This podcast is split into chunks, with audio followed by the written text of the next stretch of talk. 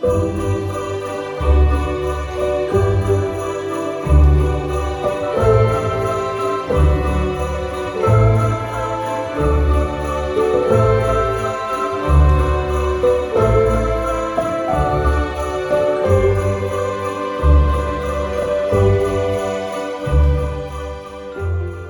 Good to have you here today. If you're joining us for the first time, uh, welcome. My name's Steve Cunningham.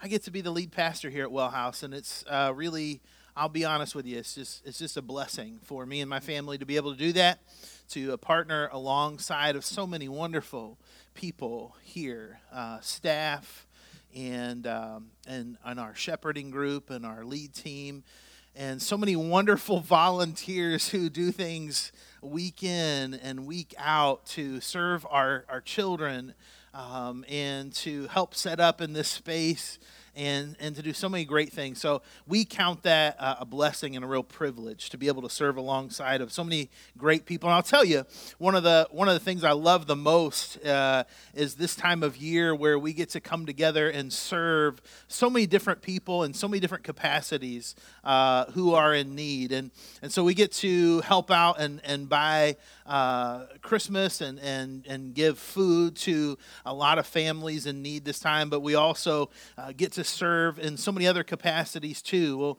be working alongside of uh, several different school systems again this year um, to, to help out. Uh, serve the staff there, remind them that they're loved and chosen. Uh, and we get to reach out into our community uh, as well and work with our, our homeless neighbors uh, and provide them Christmas again this year. And all of that happens because of your generosity, because of Christ through you. And that's because at Well House, we feel like being wildly generous is a part of the DNA of a Christ follower. That, that God so loved the world that he gave. And he didn't just give a little bit, he gave his one and only son. And that's that's what it means to follow Christ is to be the kind of person that would give your very best, oftentimes for somebody else's very worst. Uh, that's what we that's what we enter into when we become a Christ follower. And we love that. It, it challenges us. It's sometimes difficult, but it's one of the reasons why we rally around a day like today uh, on a Giving Sunday, where we get the opportunity um, to really put our money where our mouth is. And so we we love that. This uh, this theme of this message or this series, uh, we've been talking about awe and wonder. Um, now, for some of us, it's been a few more years than than other people, but I want you to that that coffee was important. So that was a good call. I'm just gonna say like I couldn't make it through without mine either. So no shame in that game. Um, so uh, sorry, I just you know you it's coffee's important. Um, so that's right, and the church says um, there you go. You remember the first time you drove alone with your license? Some of you are like, no, because it was like 100 years ago. I mean, um, that freedom, right? I remember it was, I, am a January baby. So I, the day I turned 16, I was at the license branch, right, at 8.30 in the morning, ready to go, got my license. I was on the road by 9.30.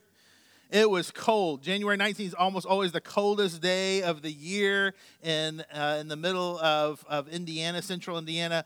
And I had the windows down, baby, and I was cranking. I was like living the dream. Now, you may not have been as crazy as me, but my guess is that when you finally hit the open road on your own, you're like, this is what real life is like. Now you're like, do I have to run to the grocery store? Is there any other way? Like, I'll just call somebody else, right? Now we have even places that will just bring it to you because we don't really want to leave the house because exposure over time eats away at awe and wonder, doesn't it? And there was probably a time, if you've been a Christian for a long time, there's probably a time in your life where you're like, this is beautiful, it makes sense. And you, you would go on retreats, and it was like, man, God, I feel like God is speaking right to me. And then, if you're like most people, there comes a time where you're like, I don't know. I mean, things seems. I remember a time in my life where all those things seemed like good and important, but if I'm being honest, it just feels like a really distant memory. And so, this whole series is really kind of helping us go back to that moment to where we remember what it's like and that awe and wonder of who Christ is. And sometimes we can kind of get off track when we put our awe and wonder in the wrong things. In fact, we started off with this premise that hope and wonder are intrinsically tied together. I so much appreciate uh, the sharing of scripture and the words today because I think hope is so vitally important. When, when we lose one, we often lose the other. We lose our sense of wonder when our hope becomes any other source than Jesus. We talked about this a couple of weeks ago when Jesus fed the 5,000, which really probably is more like the 15 or 20,000, right? And then this whole crowd of people just follows him everywhere he goes after this. And they're wanting miracle after miracle after miracle. And Jesus says, Listen, you're chasing the wrong thing. You want all the experiences, you know, you, you want to be fed, you want to be content, but really, I'm the end. I'm it. And when he says this, it says that and so many disciples just left him from that point on. Because they had, they had confused the end and the means. So our sense of wonder uh, often, uh, when, we, when we put our hope in anything else, often dies out. Last week we talked about this idea that if the God that you worship fits perfectly in a box, then it's probably not God you're worshiping. And this is the case as we looked at this uh, amazing story last week of the man who was par- uh, paralyzed and he was healed. And there's so many things in that story, not just uh, for the friends of the man who, who brought him there to be healed or the teachers of the law who were gathered around that day, but even as readers, there's so many things in that story that cause our eyebrows to raise and say, wait a minute, I didn't, I didn't think things were supposed to work like that. I didn't think that they were supposed to function in that way. That's not how it's supposed to go. And Jesus says, Yeah, I know that. But you can't put me in a box. And the second that we begin to put God in a box, it's no longer God that we're worshiping. And when we do that, oftentimes we find ourselves losing the awe and wonder of who God is. Today, I want to look at a story, but before we even get, uh, before I have you turn there, I, I need to test the crowd just for a moment to see, to see who's actually here with us today. So I'm going to say a few lines of a song, and I want to see if you can finish it. Are you ready? Good. Here we go. Go all the way back, all the way back in time. Zacchaeus was a, and uh, now if you're joining us today and you're like, what kind of cult is this?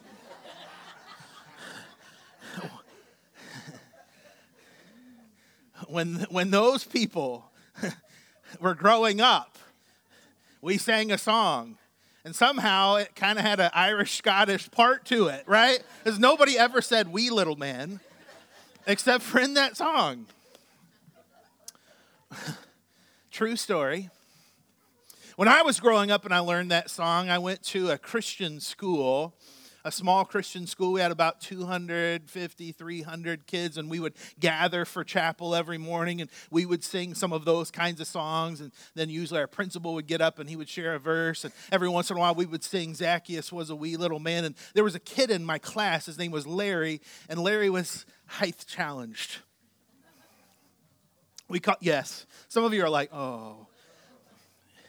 And so Every time we sang, Zacchaeus was a wee little man, we would point to Larry. Even the teachers. Yeah.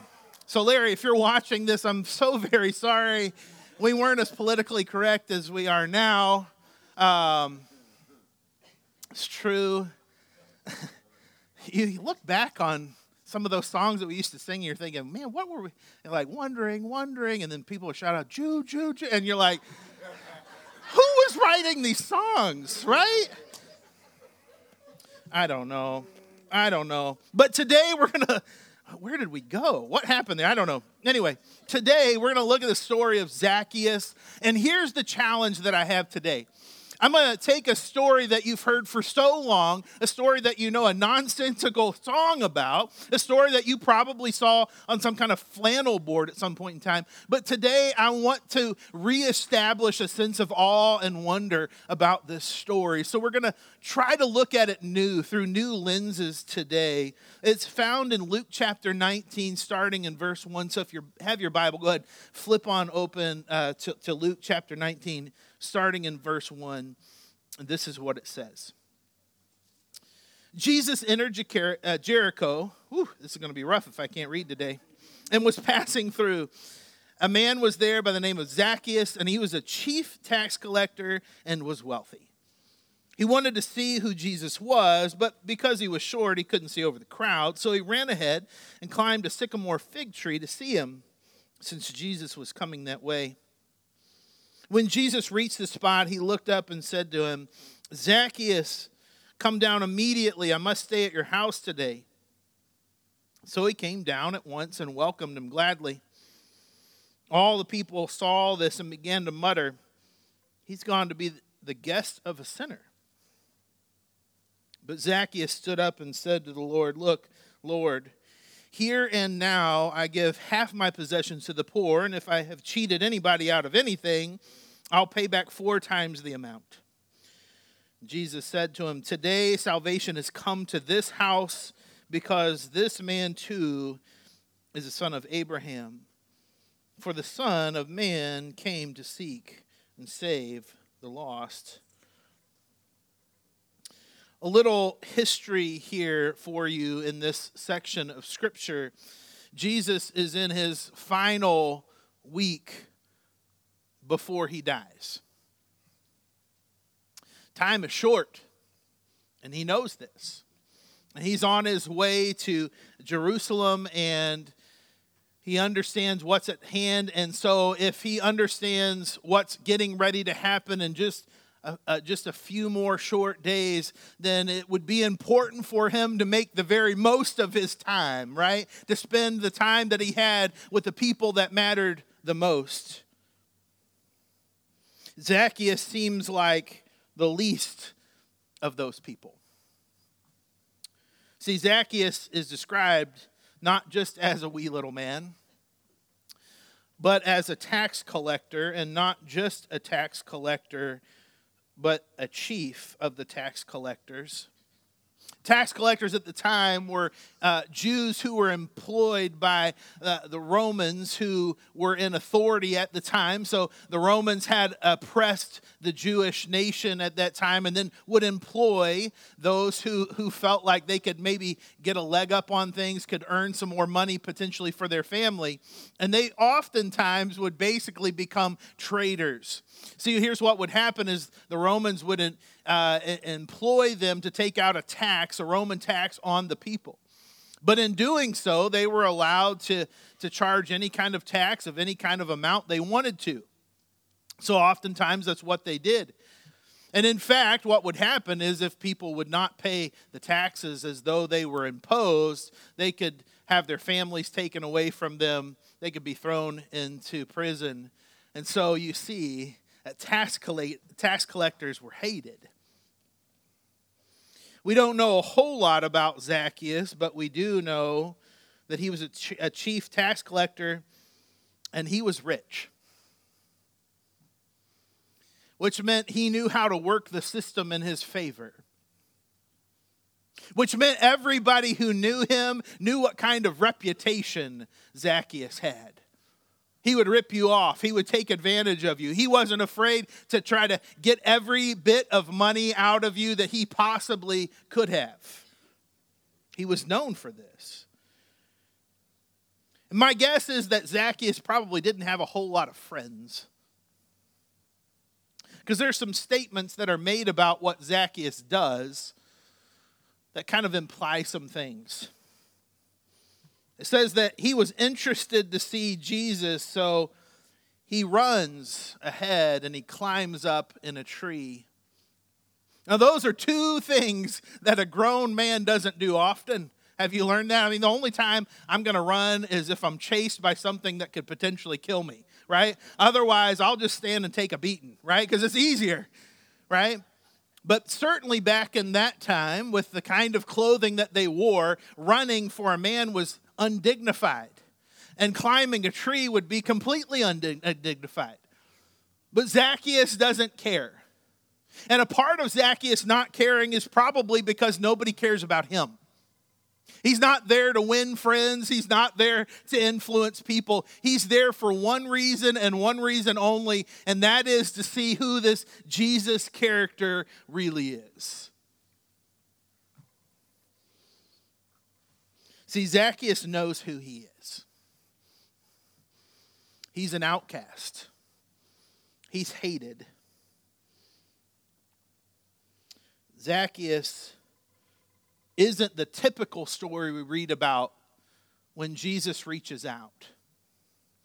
See, we're used to Jesus reaching out to the woman at the well or to the woman caught in adultery, to the person who everybody would look at and say, man, that person needs a defender. They're a victim. But the problem with the story of Zacchaeus is Zacchaeus is the oppressor.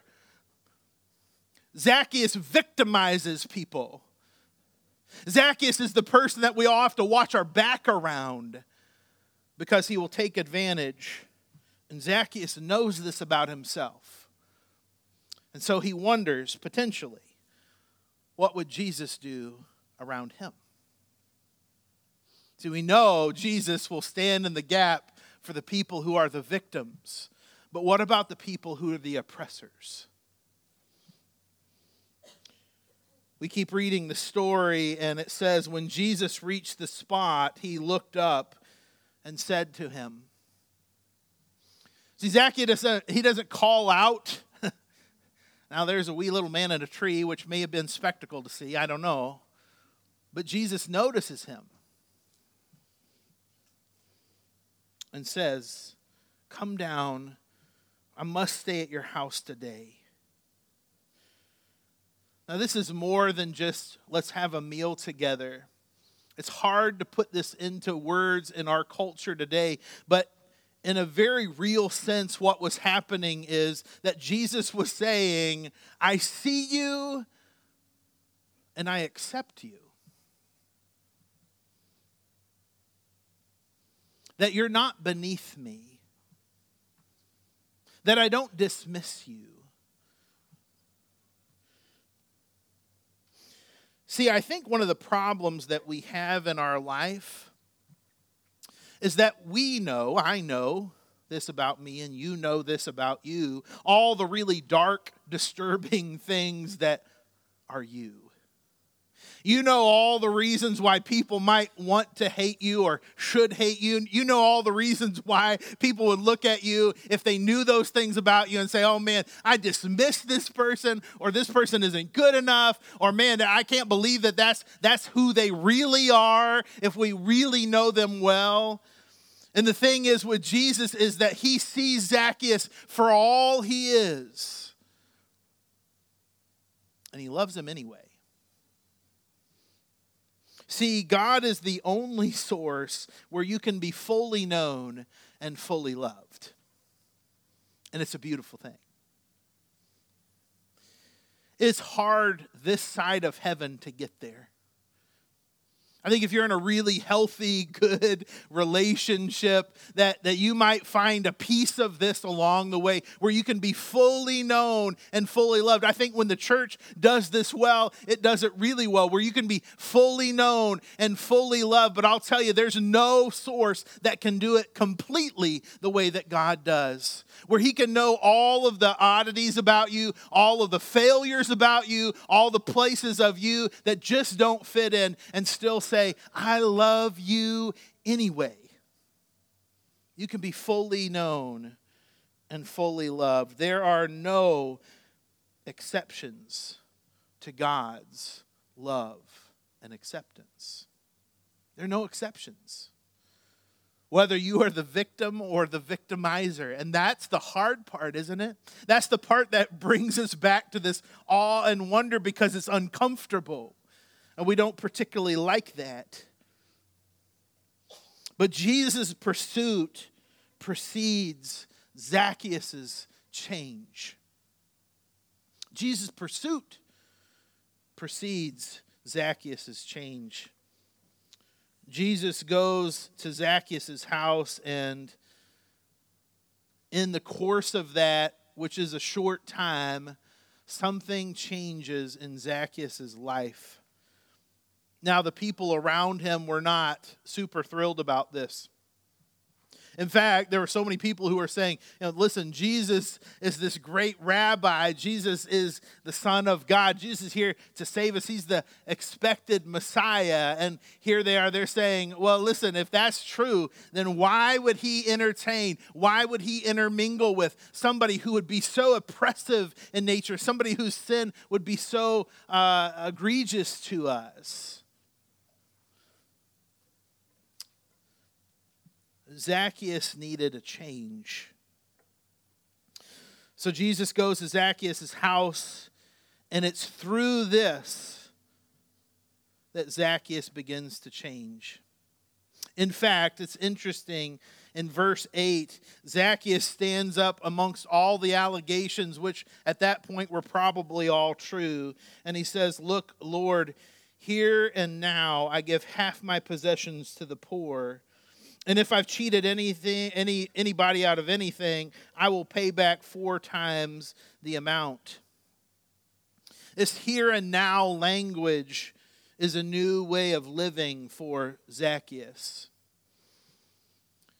And it's because of the relationship that he has now with Jesus that Jesus would enter into this place with Zacchaeus.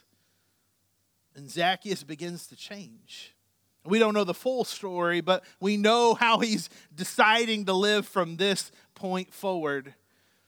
Here's what I know about relationships relationships perpetuate change.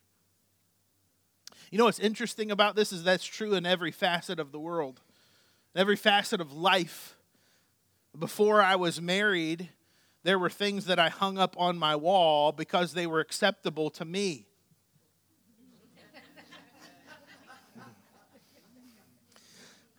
Those of you who know me before, I, I had a magic bathroom.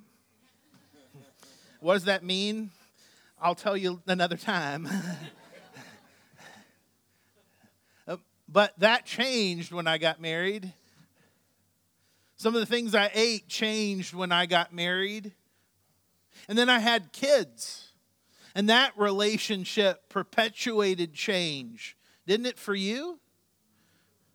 Right? All of a sudden, that relationship perpetuates a change in your life. So you're not doing the same stuff that you used to do because now you have a relationship that changes the way that you live. See, so many times I think that, that we look at this in the context of Christ and we say, listen, if you really want to experience the fullness of Christ, if you really want to know Him di- different, then you have to be different. Then you can see Him. And Christ calls us in and He says, listen, no, no, no. The relationship with me will change you. I guarantee it. See, it'd be one thing for Jesus to stand at the tree and say, Zacchaeus, in order for me to ever come to your house, there's some things you need to make right. Jesus says, How about I come to your house first? And allow my relationship with you to perpetuate some changes in your life. What's really interesting about the changes that happen is that Zacchaeus not only says, Listen, I give away uh, half of what I have to the poor, and then on top of that, what he says, I'm going to pay back if I've cheated anybody out of anything, and everybody's going around, Yeah, you have. What are you going to do about that, Zacchaeus? And he says, You know, the old law says I would give you a fifth the law that we have handed down from Abraham says that I would give you a fifth. So if I cheated you out of $100, I'd have to pay you $120, and then we call it even, but that's not good enough. What I'm going to do is I'm going to pay back four times as much.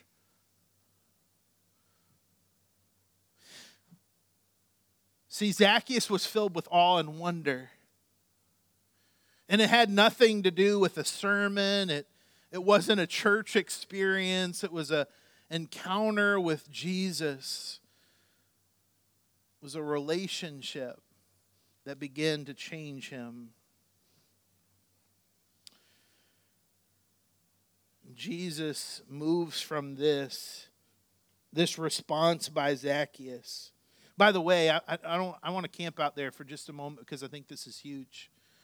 So many times we forget this part of following Christ that it comes with with this sense that we begin to transform that Christ has this transforming power within us. And and that in and of itself is is, is awe and wonder. I think back to the person that I was early on in life I, make this joke. Some of you have heard this before, but uh, you know we have class reunions, and I can't remember how many class reunions I've missed now. There's a lot. It's you know we're all getting older and grayer and all that kind of stuff, but I never go back. Never been tempted to go back. And a part of that reason is because I'm not who I was then. I've changed. And for some of us, that's the, that's the point that we've been missing in our awe and wonder. Is that we've had an encounter with Christ, but we're not ready for the change yet. We're not ready for Christ to transform us just yet. It's like, man, I love that Jesus loves me, but can I keep this part of my life? And Zacchaeus is a reminder that as we as we wrestle with Christ in a relationship, that truly that relationship perpetuates change. Jesus' response to this, he says, Today salvation has come to this house because this man too is a son of Abraham. For the Son of Man came to seek and save that which is lost. We don't get the rest of Zacchaeus' story here. We don't know kind of what happens. Does he continue to be a, a tax collector, but he has a little more ethic about him? He's only charging what the Romans say to charge and nothing more. Does he leave that line of work for something completely different? Now he sells real estate or something. I mean, what does he do after that? We don't really know.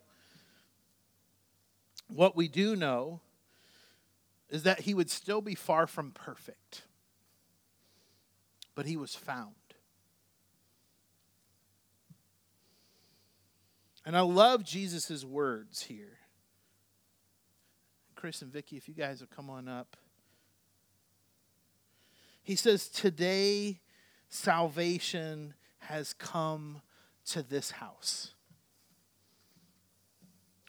And in the Greek, what this really means is today salvation showed up. It was brought to you. You didn't have to go looking for it, it looked for you and it found you.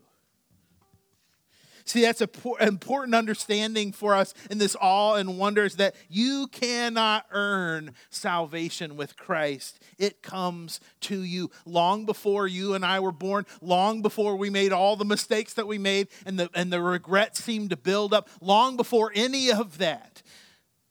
Salvation pursued you, and it was there for you. And this is what triggers our awe and wonder. That no matter how far from God we've fallen, no matter if we're, we're sitting on the side of victim or victimizer, Christ loves you, even when you're unlovable. And no, He isn't in love with your sin. And yes, He absolutely wants to transform but He wants you to know who He is first. And so, for some of you, that's a new message, and for others of you, it's a reminder of the awe and wonder that's there. We get to live out this salvation in a daily walk and be light in the world. Jesus says that you and I, we're salt and light. We bring His truth where we go and we spread his hope to the people that interact with us. this series, we, we've been challenging you with, with just different things to do to share that awe and wonder of Christ, that little bit of hope along the way. And this week is no different. On the back table out there as you leave, you'll see uh, envelope and, and just a little short um, challenge this week. And that is to go out, take a card, purchase a $5 gift card, bring it back with you next week. Because in the following week, we're going to be taking that and giving those to some of the staff at the local school. People who, day in and day out, are dealing with kids and they're dealing with parents and they're dealing with stress and sometimes feel overlooked and overworked. And it's just a simple, small reminder that there's a group of people who love them and care about them because their Heavenly Father does too. We encourage you to be a part of that to continue to look for awe and wonder around your world and to be a light and salt to those around you. May the Lord bless you and keep you. May the Lord make his face shine on you and give you peace. Now, to him who is able to keep you from falling and present you before his glorious presence without fault, with tremendous joy. May you be swept away in God's love for you and transformed through the Holy Spirit's power within you. Thanks be to our only God, Savior, who is unparalleled and unchanging, who is matchless and merciful, who is supreme and sufficient, who is before all things, through all things, and in all things